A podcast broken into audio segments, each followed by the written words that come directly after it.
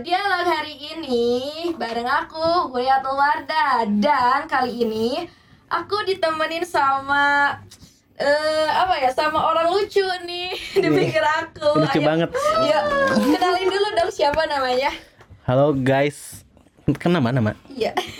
Halo guys, nama aku, kalian boleh panggil aku Taufiq RNB ya. RNB. Kalian bisa nyebut kalau ingin sebutan lucu, sebutan NB. Kalau keren Taufiq. Di basket. Bentar. Kok gitu sih? Apa? Ya aku gitu. Kalau keren harus Taufiq gitu ya. Iya kalo... kan ada action gitu, action kayak apa ya? Kayak Coca-Cola gitu. Action Taufiq. Berarti kalau Coca-Cola gini bacanya. Gimana? Taufiq kok. Oh. Itu mah rada lebay teh. Oke, lanjut. Iya. Gak apa-apa lah, sebut aja NB atau Opik. Oke. Terus? Sekarang lagi sibuk apa? Sekarang tuh sibuk kuliah ya, karena saya anaknya ambis banget. Wow. Jadi sama... Bentar, ambis, IPK berapa? Oh, itu mah teh gak tahu, lupa lagi. Jangan dibahas ya. Oke, lanjut. Sibuk kuliah sama beberapa kerja serabutan. Serabutan apa freelance? Bisa disebut freelance. Freelance aja ya biar agak keren gitu. Oke, ini di pinggir aku udah ada NB ya. Iya, NB. Jadi NB ini itu seorang mahasiswa di Fkom Info Uniga. Itu lupa teh. Saya mahasiswa Fkom Uniga ya. Di Fkom Info Uniga. Ambil jurusan? Saya tuh ambil jurusan komunikasi. Konsentrasinya jurnalistik. Jurnalistik berarti calon-calon jurnalis. Iya, saya tuh emang dari awal, dari SD tuh udah saya jurnalis banget. Wow, apa tuh yang mengindikasi bahwa Anda itu adalah jurnalis banget? Soalnya pas SD, kan saya tuh di Nagreg ya, tempat apa? Kalau macet suka di sana nih. Ya, suka terus? Banyak ternyata. Saya tuh waktu itu pernah ngobrol sama jurnalis, sama AA Saha, pohoda namanya teh. AA Saha wenya namanya, yeah. Bukan mah dari TV, stasiun TV. Jangan ngucapin ini ya teh. Iya. Jangan ucapin apa? Enggak apa-apa. Brand. Di sini bebas aja. Waktu itu kayak apa sih? Kompas duka One TV One gitu. Ya di notice nanti sama sana. Oke. Itu anak kecil yang jadi pas ada EOT ya. Dulu saya suka lari-lari di belakang gitu. Nah, terus dicarekan, kamu jangan gitu, Sena. Itu mengganggu konsentrasi mbaknya. Oh iya, Mbak, makasih, maaf gitu. Nah, ini teh Bang lagi apa? Ini teh kegiatan jurnalis di sana. Saya tuh nanya-nanya, karena jurnalistik masuk TV ya, tapi teh dulu ke SD teh kerennya masuk TV jadi pengen mau gitu. Berarti dari SD udah ada pikiran, wah saya mau jadi jurnalis biar masuk TV gitu? Enggak juga sih. Tapi ada kepikiran gitu, jadinya jurnalistik rame gitu, siapa tahu bisa kalau udah ada rezekinya pengen gitu. Pengen masuk? Jurnalis sampai jadi seorang jurnalis gitu ya. Oke, ini ngomong-ngomong tentang jurnalis. Apa sih tantangan yang Taufiq rasakan nih selama kuliah menjadi mahasiswa jurnalis? Apa ya? Tantangan seperti apa teh contohnya? Ya apa itu kan kamu yang merasakan. Saya gak ada tantangan ya, seperti saya tuh kan jiwanya penantang ya. Okay. Saya tuh kalau ada tantangan tugas tuh suka berani aja, misalnya kayak kemarin saya tuh disuruh ada tugas nih dari Pak Ridwan ya, Ridwan Mustoka. Hai. Hai Bapak. Ya, terus? Nah, kayak mengunjungi orang-orang penting seperti Kapolri, Kapolres. Nah, saya tuh Danrem, Wah, saya tuh merasa tertantang Danrem aja. Nah, saya tuh ya walaupun ada tantangan besar gitu, susah ketemu orang susah, tapi karena itu menurut saya seru gitu, nantinya juga pengalaman bagi saya ya. Dijalani dengan seru aja gitu tanpa pikiran. Itu ya pengalamannya nih yang susah. Iya, nah terus nih, apa sih yang sudah didapatkan selama di perkuliahan sebagai mahasiswa jurnalistik itu apa? Banyak sih, banyak sekali. Saya juga dari kuliah mahasiswa jurnalis itu saya jadi bisa ngomong lah. Awalnya kan saya pemalu ya. Gak bisa ngomong. Saya kalau di depan orang tuh juga, kamu udah makan belum? Dulu gak gitu kalau sebelum masuk jurnalis ya. Tapi setelah masuk jurnalis saya tuh udah pandai lah bicara sama orang, ngobrol di depan banyak orang, presentasi, debat, semualah. Jadi itu berarti banget gitu, kayak ke stranger ya, stranger keren banget, ke orang lain gitu. Jangan stranger, ke orang lain. Ke orang lain saya juga ya kan dulu mah suka malu kita nanya ke orang lain. Sekarang jadi walaupun lebih berani. Sekarang kan suka ditantang nih kalau ada tugas nih. So, kalian wawancara sama orang itu. Nah, sekarang jadi kalau nanya sama orang lain tuh jadi berani aja gitu. Ya, apalagi seorang jurnalis ya, dia harus pandai mengolah kata-kata untuk memberikan pertanyaan kepada narasumbernya. Kan dulu kalau nanya jalan nih. Nanya jalan sambil buka Google Maps, sekarang mah enggak gitu. Karena HP udah, misalnya HP tuh udah kosong nih. Yeah. Enggak bisa buka. Saya nanya aja, ini di mana? Oh, ini mah abi teh pan enggak tahu orang Garutnya. Kang, ini di mana ya? Oh, ini mah di Bung Bulang. Nah jauh teuing di mana sih? Coba lagi. Mana mah di Maktal, abi teh kirain abi tuh di alun-alun, salah abi teh. Jadi maunya ke alun-alun?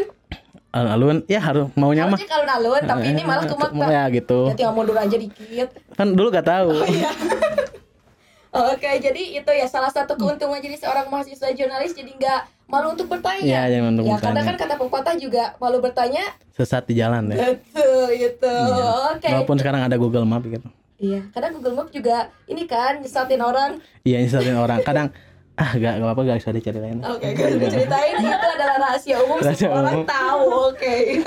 Nanti Google marah sama saya.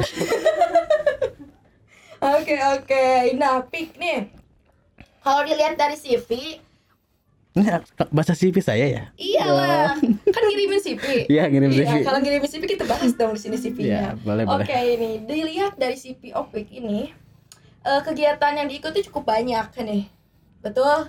Lumayan banyak lah. Iya, banyak. Tapi dari satu itu banyak ya. Terus berdasarkan hobi nih ya, dilihat banyak banget keahlian Taufiq ini di bidang desain nih. Itu emang karena suka sama bidang desain atau memang karena saya adalah mahasiswa jurnalis jadi saya harus bisa? Sebenarnya saya dulu tuh gak suka desain ya, pas SMP, SD kan, SD tadi udah nyertain ya, waktu SMP saya tuh ikut komunitas, ini mah bukan komunitas, kayak komunitas offline gitu, kayak komunitas online, di Facebook namanya, Photoshoper Indonesia itu teh. Nah di sana, saya tuh lihat, dulu ada tren foto sama paus teh, jadi kita kan di darat, di belakang langitnya ada paus gitu, nah di sana saya tuh terinspirasi, pengen foto sama paus lah gitu kan, asa keren gitu foto sama paus ya? Pan dulu mah pan dilihat dari jumlah like kan banyak gitu foto sama paus, saya tuh nyobain pan dulu anak warnet juga.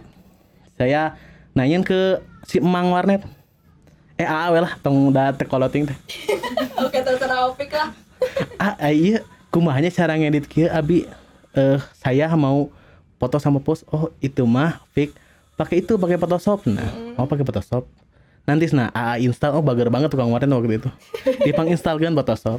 Nah berarti jadi ke warnet kan yang dulu main game terus, main PB, main banyak lah Lost Saga. Nah di sana pas ada waktu sejam lagi nih suka ngoprek Photoshop itu, ngoprek akhirnya bisa deh beberapa minggu ya, 1 minggu bisa ngedit itu foto sama paus adalah fotonya dulu. Otodidak dong itu ya belajarnya. Otodidak tadi sana. Rame juga nya abi teh ngupload ke komunitas yang tadi, komunitas di Facebook. Pasti upload banyak yang komen walaupun komennya jelek gitu. Ini enggak apa-apa itu, tapi itu motivasi banget ya. Yeah. Walaupun jelek teh. Jadi di sana mah kalau emang jelek ya jelek, kalau emang bagus ya bagus. Jadi enggak mikir pandang lah. Nguploadnya. Yang saya kira udah bagus editannya, pasti sana ini jelek banget. Nah, itu gak realistik. Terlalu ngedit banget. Dulu teh gak sakit hati sih, malah senang gitu. Iya ya, kurang ini sana, kurang itu brightness-nya taikin, ininya gosok-gosok lagi ta.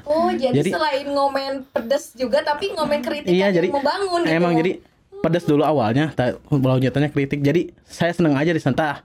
Saya bisa belajar desain tuh di sana, terutama pertama Photoshop. Nah, terus masuk SMA, saya tuh kan masih suka ngedit-ngedit nih. Nah, kadang saya tuh masuk organisasi ya, namanya JMP dulu. JMP itu jurnalis animasi mading perfilman. Nah, di sana tuh kan emang walaupun namanya gitu tapi jangan teh ya, maafnya berdak JMP. Jadi dulu saya masuk JMP. Nah, di sana siapa nih yang suka ngedit nih? Saya suka ngedit foto. Nah, di sana saya tuh banyak ngedit banyak lah, ngirimin foto, ngedit sertifikat, ngedit. Jadi skill saya tuh masih bertambah di sana nih. Selain saya ngedit poster di sana, saya juga kadang bikin fan art kayak foto sama artis nih. Ada banyak lah, ada arsipnya gitu. Saya masih simpen. Mungkin nanti bisa dimunculin ya. Ya, bisa dimunculin nanti. Editor. Nah, di sana pas kelas 2 nih karena saya aktif banget sekolah, saya juga jadi kayak desainer sekolah gitu. Jadi tiap ada banner kegiatan sekolah yang saya ngeditin. Jadi, oh ini nih, saya tuh disuruh ngedit ini nih, banner tentang PPDB misalnya. Itu saya ngedit terus dipasang di sekolah. Wah, tapi emang gak dibayar sih. Maaf, Pak. Emang gak dibayar sih, tapi seneng banget gitu. Jadi sambil naikin skill lah gitu. Iya, jadi apa ya, pengalamannya ya, karena itu pakai jam terbang juga kan. Semakin kita sering ngedit, semakin kita sering iyalah melakukan aplikasi-aplikasi pengeditan gitu, skill kita juga makin bertingkat gitu ya. Tapi hebat sih, mulai dari otodidak awalnya, dari rasa penasaran pengen foto sama paus. Iya, foto sama paus. Berakhirlah menjadi sebuah skill yang apa ya? Bisa dipergunakan karena apa ya, pereditingan zaman sekarang tuh berguna banget ya kan. Tapi ada gak topik kayak berpikir oh saya mau jadi seorang editor profesional atau sebagai ya yang menguasai aplikasi-aplikasi itu secara profesional gitu? Ada sih pikiran kayak gitu. Jadi kan dulu pengen nih pengen segala bisa. Jadi misalnya ada apa-apa saya bisa ngerjain. Kayak misalnya saya juga dulu pernah pas SMA itu sambil saya tuh sering ngelukis wajah di komputer. Bisa ngelukis juga? Bukan ngelukis, maksudnya bikin vektor wajah. Iya, nah, vektor. Waktu SMA tuh saya tuh bikin vektor wajah. Nah, terus saya editin tuh set orang ini sana. Waktu itu ada yang bayar ya, walaupun saya udah ikhlas gitu. Jadi ini nggak apa-apa nih, sambil diambil gitu. Rezeki itu kan. Iya, rezeki kita. Dari sana saya tuh pengennya jadi skill yang saya punya itu bisa menjadi rezeki lah buat saya. Jadi dari dulu pengen lah jadi bisa dari mulai bisa ngedit video, ngedit foto, ngedit. Nah, saya juga ingin itu sebagai buat konten buat saya gitu, buat karya buat saya. Misalnya kan dulu pas SMA saya tuh sering bikin poster-poster dakwah gitu. Kayak misalnya walaupun enggak dakwah-dakwah banget sih. Nah, saya senang aja gitu ngeser-ngeser gitu. Terus kayak editan video-video biasa, saya senang ngeser. Jadi selain buat apa sih namanya? Aduh, lupa. Apa? Nah, selain buat saya sendiri, buat pengalaman, buat hobi, buat kerjaan. Bermanfaat juga sih buat orang lain juga. Ya, gitu. Ya, orang lain juga kadang suka pik pengbantu ini bang Utah. Saya mah sok senang aja gitu bantu-bantu gitu. Gak mengharapkan apapun sih. Tapi kalau ada ya diambil gitu. Oke. Nih selain topik ini itu kita bilangnya jago lah ya, jago editing segala macam kayak gitu. Iya juga sih. Iya. Apa dong terima dong.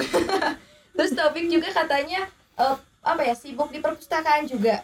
Ya. Gimana ya? Gimana? Ayo klarifikasi di sini.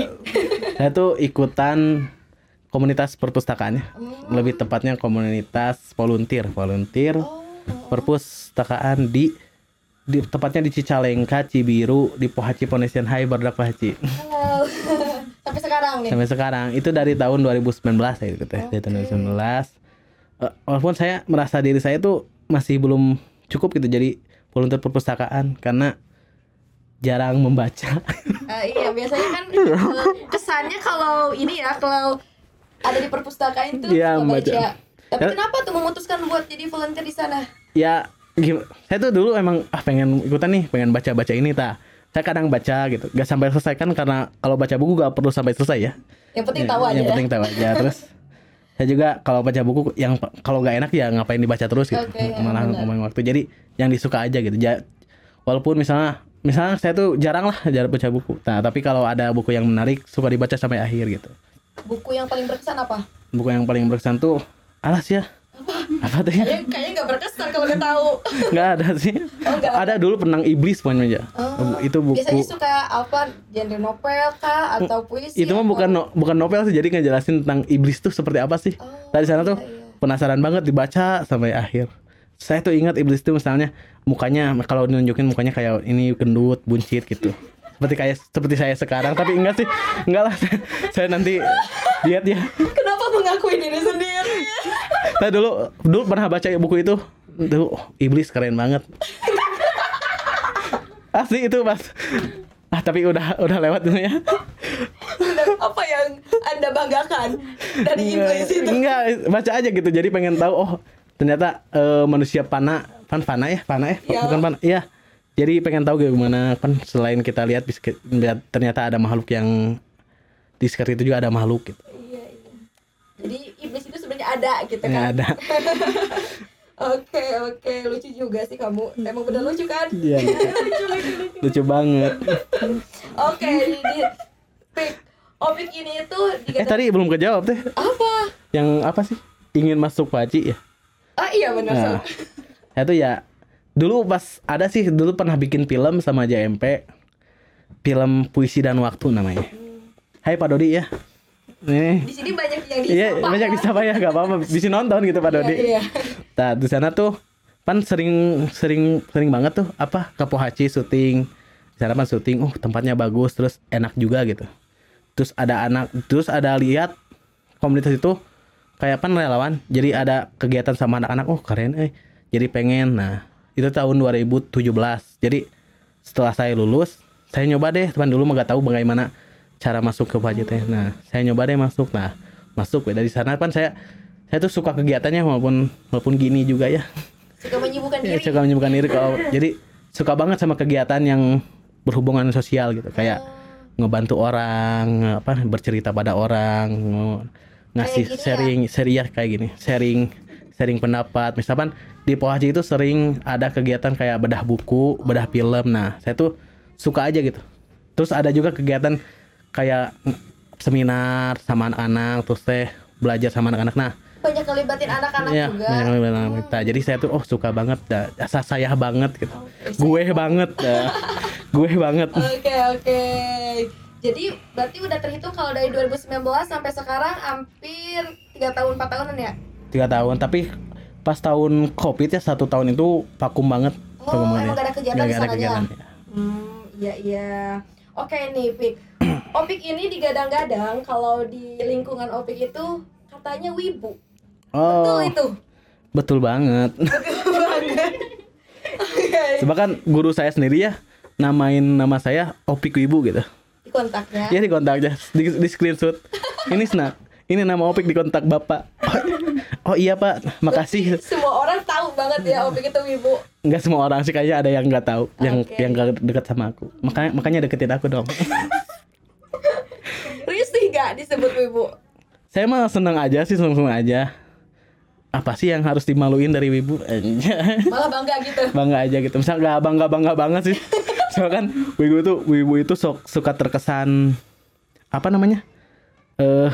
Aneh gitu.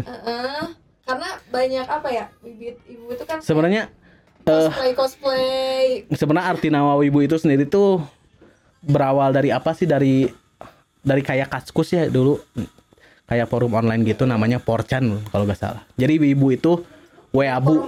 Jadi wibu itu untuk sebutan pada orang-orang yang emang cinta banget sama Jepang, terinspirasi banget, terus lebih ke cosplay, jadi fanatik lah wibu itu. Dulu tuh namanya Wapanis, tapi karena diblokir sama forum itu, namanya jadi weabu kalau di luar negeri tulisannya weabu, kalau di Indonesia wibu. Wibu gitu di Indonesia. Terus wibu itu suka dibilang wibu bau bawang nih, padahal gitu. Kenapa ya? Karena ya teteh tahu bau bawang. Tahu. Lebih tepatnya bawang putih nih. Ya karena kayak sering di rumah. Jarang mandi. Ya, suka disebut bau bawang. Nah, kayak gitu. Jadi kalau sama ibu, misalnya mau goreng apapun gak usah pakai bawang. Soalnya udah ada bawang. Udah ada kita baru. Enggak itu. Jangan marah, maaf ya. Aduh. Tapi kalau dulu tuh suka ada, dulu sebutnya bukan wibu kalau di Indonesia. Saya kan dari wibu dari SD ya, wibu kelas 6 gitu. Dulu sebutannya otaku. Ada grup Facebooknya Opai, namanya Opai. Kalau Opai jangan diartiin, nanti susah itu. Apa? Adalah nanti kalian bisa searching sendiri Opai itu apa. Opai gitu ya. Opai itu jadi ada singkatan organisasi pecinta anime lah gitu. Anime dan bla bla bla gitu. Oke, tapi bisa diartiin kalau di sini. Iya, bisa diartiin. Opai itu bahasa bahaya. Bahaya. Nanti searching sendiri kalau nggak tahu. Oke nih. Apa sih yang ngebuat topik ini kayak Itu kan klaiman dari orang-orang dan Taufik pun mengakui bahwa saya itu wibu. Iya, mengakui aja gitu. Apa yang Taufik akui dari diri sendiri? Oh, saya itu ternyata wibu ya. Saya gak mengakui lebih sih gimana. Tapi kalau disebut wibu ya gak apa-apa gitu. Gak apa-apa. Lagian wibu itu kan emang lebih ke Japanese. Nah, saya juga emang suka gitu Japanese, kayak lebih tepatnya ke animenya gitu. Jadi gak apa-apa. Jadi topiknya lebih sukanya ke animenya. Anime. Jadi nonton-nonton anime juga. Anime juga. Kadang musiknya juga kalau ada yang enakin didengerin. Oke, emang sih musiknya enak-enak banget ya. Enak-enak banget. Gitu. Nih dari kapan suka wibu? Berarti tadi ya? Tadi udah bilang. Tadi dari SD, dari SD tuh saya tuh dikasih sama teman kakak. Jadi apa dia direkomendasikan ya, atau disuruh nonton ini gitu. Ya, dikasih. Nih tonton ramen. Dulu teh anime pertama yang pernah saya tonton tuh Another ya, ada Another. Kalian searching aja lah. Kalau yang wibu pasti tahu itu Another apa. Jadi itu kayak anime gore gitu ya, kayak anime. Jadi di suatu kelas ada kutukan namanya kelas 3 kesuta. Setiap kelas di sana harus misalnya ada 4 orang nih. Nah, kalau gak mau kena kutukan harus itu apa? Nganggap satu orang tidak ada. Jadi satu orang tuh harus dianggap tidak ada kalau karena ada jurik di sana nih. Oh. Ada yang jadi ada orang meninggal di sana, di satu kelas itu ada orang meninggal. Jadi karena nggak tahu nih siapa orang meninggalnya, jadi harus menganggap satu orang nggak ada. Oke. Okay. Nah di sana tuh ada anak baru dari kota datang gitu. Tadi dia tuh nggak tahu ada aturan itu. Aturan gitu. Nah si anak itu teh nanya ke orang yang dianggap tidak ada sama kelasnya. Kelasnya ya gak apa-apa gitu ya, gak masih. Nah karena terus nih nanya terus, akhirnya si Eta juga akhirnya kutukan itu datang lagi gitu. Kutukan akhirnya yang pertama kali itu ini saya tuh pas sana ada anak-anaknya tuh jatuh dari tangga bawa payung gitu. Karena lihat si anak baru ngobrol sama anak yang dianggap tidak ada. Jatuh lari bawa payung ke tangga, akhirnya dia jatuh tangganya gitu, payungnya gitu nusuk ke lehernya, mati gitu. Jadi anak baru itu mati. Nah, kalau jadi, anak yang dia anggap gak ada? Enggak, jadi terus sampai gitu. Akhirnya ketemu deh yang jadi anak orang matinya itu ternyata gurunya, jadi bukan murid. Oh gitu. Serulah nanti nonton sendiri, jadi, itu susah diraih. Itu adalah anime pertama yang Taufik tonton. Jadi dari sana seru juga nih, banyak cerita. Misalnya saya tuh langsung download sendiri, nanyain bagaimana cara download sendiri dulu di Grogol ya, namanya Grogol web. Namanya webnya itu Grogol. Grogol itu nama tempat sih, jadi kayaknya orang sana yang bikin. Oh, namain websitenya itu. Saya download sering download buat art online, banyak lah, seru-seru deh. Jadi ada suatu cerita tersendiri lah dari film itu, karena kan perbedaan anime sama wibu itu kan, misalnya animasi itu kan bisa ekspor lebih ya, soalnya kalau misalnya film terhambat sama CGI misalkan, harus ke angkasa pasti biayanya mahal. Tapi anime juga mahal sebenarnya, tapi kan bisa ekspor karena digambar nih, nggak perlu nunjukin serial gimana sih luar angkasa itu. Beda sama film sama animasi itu beda, karena kalau animasi itu bisa lebih ekspor, misal kalau tentang nyeritain masa lalu tinggal gambarnya masa lalu. Kalau kan kalau misalnya film nyeritain masa lalu, film Sherlock Holmes nih. Saya juga pernah nonton Enola Holmes gitu. Keren banget gitu. Misalkan ada film environment apa ya bahasa Indonesia teh? Environment tuh lingkungannya tuh kerasa banget gitu. Apa old style tahun 80-an. Nah, jadi kayak nyata gitu ya. Kan kalau film itu pasti biayanya mahalnya, bikin ini, bangin stage ini. Tak kalau itu kan gambar. Gitu. Jadi ceritanya tuh bisa lebih eksplor walaupun hanya gambar animasi. Selain ceritanya yang lebih eksplor nih dari anime, yang Taufik rasakan ketika menonton sampai saya suka banget nih sama anime, jadi saya sampai ngelanjutin anime-anime yang lain gitu. Iya gitu. Apa? Itu dari Another itu sih, Another. Saya tuh jadi ke anime-anime lain suka. Iya, jadi selain ini selain dari mungkin ceritanya yang seperti realistik gitu ya kata Taufik tadi, apa selain itu apa? Out of the box gitu ya, kayak alur ceritanya yang aneh unik, gak bisa di gak bisa ditebak gitu kan. Misalnya kalau kita nonton film kan ini pasti gini kadang kalau anime tuh ini pasti gini hante, jadi plot twistnya tuh kerasa banget gitu, beda. Kayak ini film Re:Zero Re:Zero apa nama Re:Zero. Nah di sana kan dia tuh terus mati gitu. Pas pertama kan episode pertama nih. Kayak saya kira kan dia masuk ke dunia lain nih. Pulang dari Indomaret dia tuh. Jual masuk ke dunia lain gitu. Aneh kan deh. Iya. Ya. Dari sana tuh dia ngejalanin ini. Tapi kan Doraemon juga. Iya aneh. Kan. Dia tuh iya. Pokoknya gitu. Jadi kayak plot twist dia tuh masuk ke ruangannya terus dibunuh. Nah, pas episode akhirnya dibunuh. Wah, nah sih plot twist gitu. Ternyata dia tuh punya kekuatan jadi ngerestar gitu. Dia tuh kembali lagi ke awal sebelum dia dibunuh. Jadi dia tuh harus nyelesain masalah itu tanpa kekuatan apapun kecuali kekuatan itu cuman balik lagi dari kematian gitu. Jadi ceritanya aneh tapi seru gitu. Iya, out of the box lah. Terus nggak bisa ditebak. Nih Pik, ini ada pertanyaan mendasar banget sih. Iya iya. Apa sih bedanya anime sama kartun? Sama gak sih? Sebenarnya tak ini tuh suka lucunya itu suka di apa suka diributin sama sama komunitas tuh suka diributin. Apaan sih nonton anime kan kartun. Oh kamu tahu ya, nah. Asal lo tahu ya dek. suka gitu. Asal lo tahu ya. Anime itu bukan kartun. Nah tapi sebenarnya kalau dilihat secara lebih kalau sama kita dilihat secara keseluruhan ya sama aja gitu. Anime itu paling kartun dari Jepang dan stylenya beda gitu. Karena kalau kartun kayak Toons nih. Toons itu kan gayanya tuh gaya kartun banget nih. Kayak gak masuk akal misalnya. Kayak misalnya Tom and Jerry deh. Tom and Jerry kan dipukul sama panci nih. Ting jadi besar mukanya.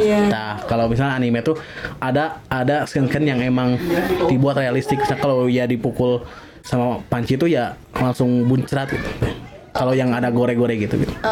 Oh iya, berarti perbedaannya tuh kalau anime itu lebih ke ceritanya itu cerita yang masuk akal gitu ya? Enggak juga, enggak semua sih. Maksudnya kan kartun mah stylenya style dari style kartun mah kan emang gak masuk akal misalnya kan kayak panjang tangan gitu. Panjangin ini badannya kayak badannya, gitu. Terus kalau jatuh kan ting gitu. Apa sih?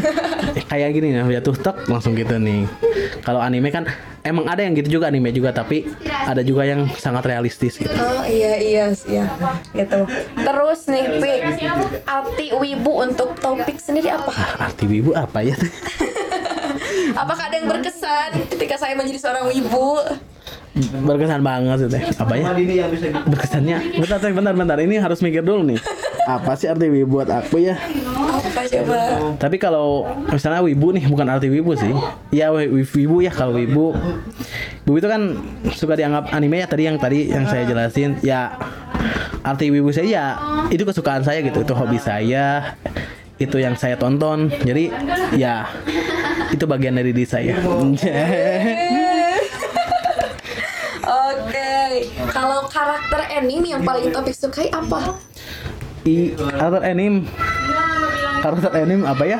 Bentar. Ada yang ini kayaknya aku suka banget. Ya itu waifu ini, oh bukan waifu ya. Karakter anime yang saya suka tuh ya si Koro Sensei. Dari apa tuh? Dari anime Ansatsu Kyoushitsu. Itu tuh Koro Sensei itu jadi guru tapi alien nih. Guru tapi alien. Iya, jadi guru tapi alien pokoknya. Jadi dia seorang alien tapi jadi guru. Cuman dia tuh manusia, cuman jadi eksperimen gitu. Oh, kebalik gitu. Iya, jadi eksperimen jadi alien gitu. Oke. Nah, dia tuh ngajar di kelas terburuk. Pokoknya kelas itu tuh kelas paling buruk, pokoknya enggak nilai jelek. Attitude jelek, semua jelek. Nah, tapi sama guru itu diajak. Cuman guru hasil eksperimen ini tuh dia tuh apa sih namanya teh? Dia tuh kan penjahat awalnya. Nah, dia tuh pembunuh. Nah, dia tuh ngajarin ke anak-anak itu. Pokoknya kan anak-anak itu kan susah diajarin. Dia tuh kalau bisa bunuh saya bakal ini. Jadi emang kelas itu teh emang disuruh ngebunuh gurunya gitu. Soalnya itu teh si guru itu teh ancaman bagi dunia. Soalnya kalau guru itu gak dibunuh 1 tahun dia akan ngancurin bumi gitu. Gitu. Jadi anak-anak itu disuruh ngebunuh gurunya tadi. Tapi karena kesuruhan itu ya dia tuh anak-anak tuh emang mau membunuh tapi kalau udah lagi belajar ya belajar aja gitu. Terus jadi di luar jam pelajaran mereka mau ngebunuh gurunya gitu. Tapi kan gurunya itu kecepatannya 23 Mach ya. Iya, jadi dia tuh cepet banget. Jadi kan anak dia pas istirahat dia tuh kadang ke Paris, kadang gitu nggak bawa makanan gitu. Yeah. Lucu kan. Tapi karena keseringan gitu akhirnya anak-anak dia diajarin akhirnya anak-anak itu yang awalnya buruk jadi bagus banget, jadi ngalahin kelas A lah misalnya, dia kelas E kan kelas yang paling buruk, jadi itu tuh bagus banget. Nah, terus si guru itu ya karena guru itu mereka tuh udah kayak sayang aja sama guru mereka. Nah, pas di episode akhir saya juga sedih sih, nangis sih sebenarnya. Asli nangis gara-gara nonton guru alien gitu, aneh kan. Nangis gara-gara guru alien padahal mah, tapi kalau terbunuh juga gurunya. Tapi kalau nonton pasti kerasa teh. Jadi anak-anak karangan udah sayang nih, udah hampir satu tahun nih. Oh, iya. Dia tuh antara harus ngebunuh gurunya, jadi pemerintah tuh karena anak-anak gak bisa bunuh gurunya, akhirnya pemerintah tuh ngadain apa perang sama guru itu nih. Tadi anak-anak tuh antara pilih bunuh gurunya sendiri atau sama pemerintah. Tadi sana tuh dibunuh deh sama anak-anak sambil nangis anak-anaknya. Jadi sebelum ngabsen, dia tuh ngabsen dulu. Nah, sebelum bapak meninggal, bapak boleh ngabsen. Kayak gitu pokoknya. Jadi dibunuh set. Nah, jadi daripada dibunuh pemerintah, jadi dibunuh sama gurunya sendiri, sama muridnya sendiri aja. Gitu. Okay. Tapi anak-anak itu jadi anak-anak di kelas itu jadi orang sukses semua. Wah, wow, berarti didikannya nggak salah ya? Ada filmnya seru, live action juga ada. Jadi kalau nggak pengen pan animenya 2 season nih. Yeah. Satu season tuh 25 episode, satu episode 20 menit, ya bisa lama gitu. Tapi kalau kalian mau jadi wibu ya silahkan nonton. Terus kalau mau nonton live actionnya juga ada 2 jam banget. Itu nyeritain semua ada. Seru kan banget. Anime tuh ini ya, kadang banyak yang anime tuh episodenya nyampe beribu-ribu. Betul kan? Jarang sih, paling anime yang kayak One Piece atau One Piece itu. Tapi ngikutin enggak? Kayak nonton sampai akhir, dari awal sampai akhir. One Piece ngikut, saya mampus ngikut. Saya juga sering suka lucu jokes-jokes One Piece gitu. One Piece itu sebenarnya mah wibu tua ya. Maaf ya para oplovers. Oplover itu One Piece lovers. Jadi One Piece itu ada sebelum saya lahir gitu. Zaman tahun 95 gitu. Tahun 95 udah ada One Piece. Itu tuh One Piece tuh kalau bisa dibilang manga paling sukses di dunia. Bahkan karena kadang aku kan gak nonton, yeah. Tapi aku ngedenger tentang One Piece tuh apa gitu. Kayaknya pasti tahu siapa ya? Karakter One Piece. Tahu sama One Piece siapa? Tahu, tapi enggak tahu namanya. Yang pakai topi apa? Ya, itu. Yang Luffy. Jadi iya benar Luffy. Dulu juga pernah tayang di Google TV. Dulu pernah tayang di TV sampai art apa ya yang lawan si Moria teh. Aduh lupa lagi setelah Anes Lobby lah. Yeah. Ini pasti susah ya, ini mah tentang perwanpisan mah susah. Soalnya kalau salah nanti di roasting. Oh, bahaya juga ya. Bahaya kalau tentang perwanpisan. Jadi One Piece tuh pokoknya manga tersukses, bahkan pembuatnya Eiichiro Oda termasuk mangaka terkaya di Jepang. Berarti Opik juga nonton dari awal sampai akhir tuh? One Piece saya cuma nonton sampai Arts Ju sampai yang itu, yang gajah Jadi ada gajah nih, tapi gede banget gitu. Kenapa gak kuat nonton beribu-ribu? Bukan gak kuat sih, saya ketinggalan gitu. Ketinggalan karena jadi malas gitu, ketinggalan jadi malas. Tapi saya ngikutin berita-beritanya. Cuma kalau gitu, kalau saya kalau udah nonton One Piece pasti terus seru. Kayaknya seru. One Piece itu kan expanding ya.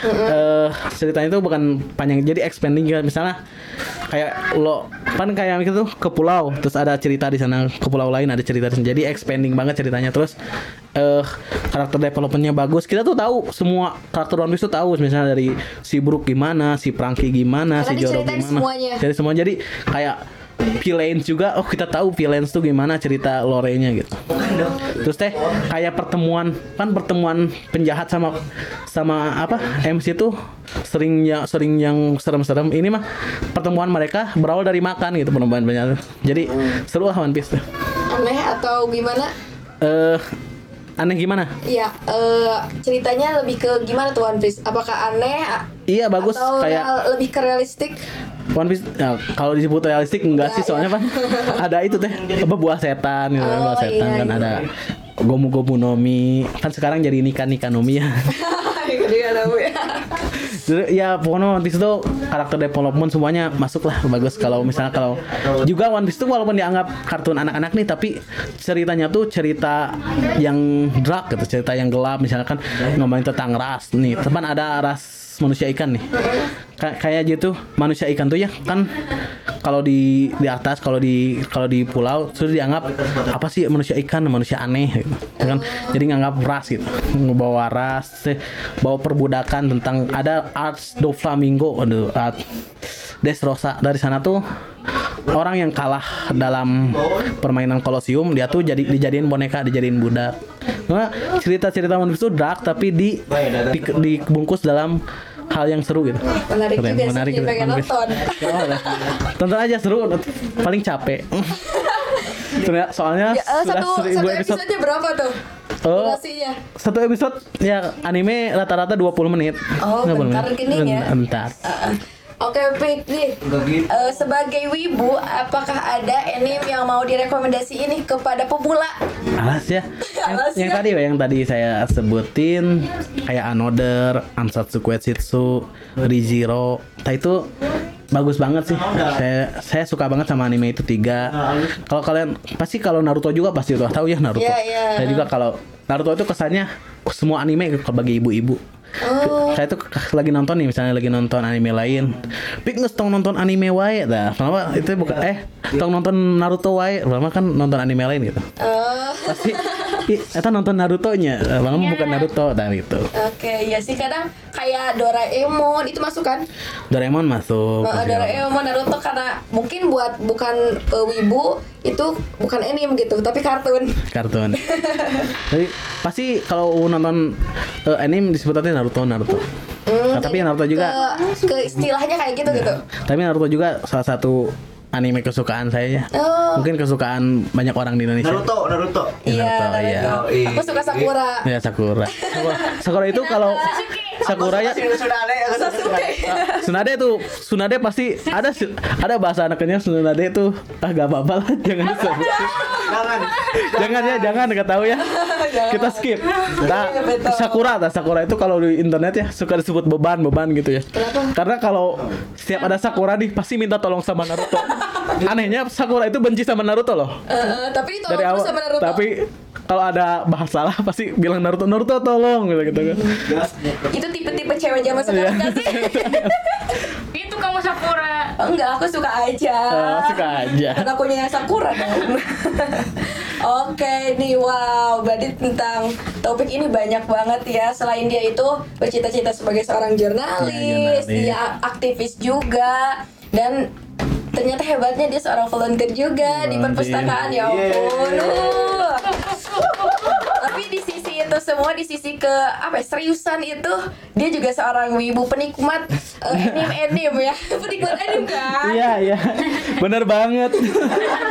Sangat jelas sekali. Oke, Nifik, untuk terakhir deh, seminggu berapa kali nonton anime? Sekarang tuh udah jarang ya. Kenapa? Karena gimana ya, sibuk sama dunia, wes. Enggak maksudnya ke dunia. Enggak maksudnya sekarang tuh udah jarang karena ya dari kesibukan kuliah, kerja tadi freelance sama kayak ada kerjaan lain lah yang buat susah. Tapi saya tuh sekarang kalau anime paling nonton tuh seminggu sekali, kadang pernah nonton kalau lagi gabut. Saya tuh tapi sekarang lebihnya ke nonton anime-anime yang santai lah, gak kayak action banget gitu. Kayak sekarang yang lagi viral Anya ya, tahu ya mungkin Anya. Jadi Spy x Family gitu.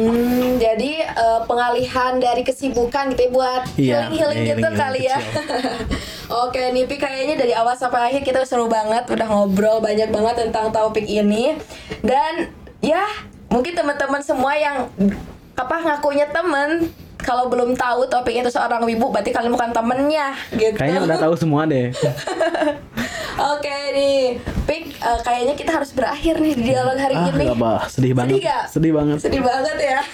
Mungkin di next time mungkin kita bisa ngobrol-ngobrol lagi dengan pengalaman topik yang lainnya, yang mungkin nanti topik kesini ngasih kabar, oh saya udah jadi seorang jurnalis gitu. Pasti itu memang.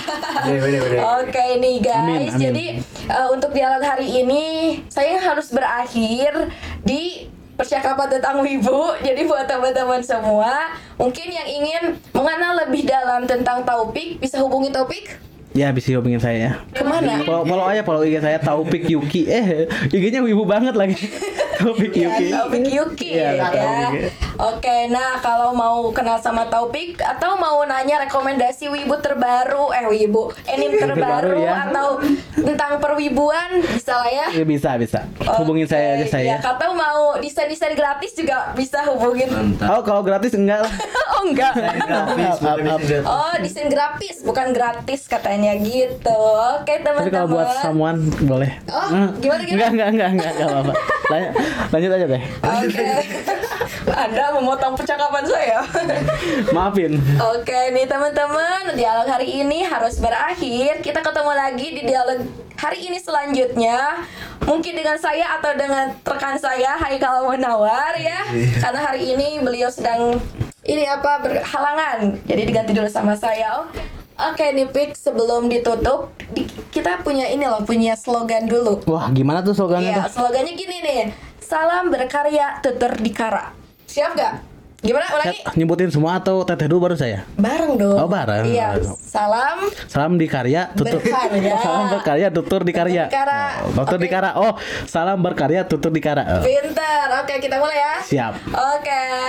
Dialog hari ini usai sudah. Jadi salam berkarya, tutur dikara. Bye-bye. Mantap.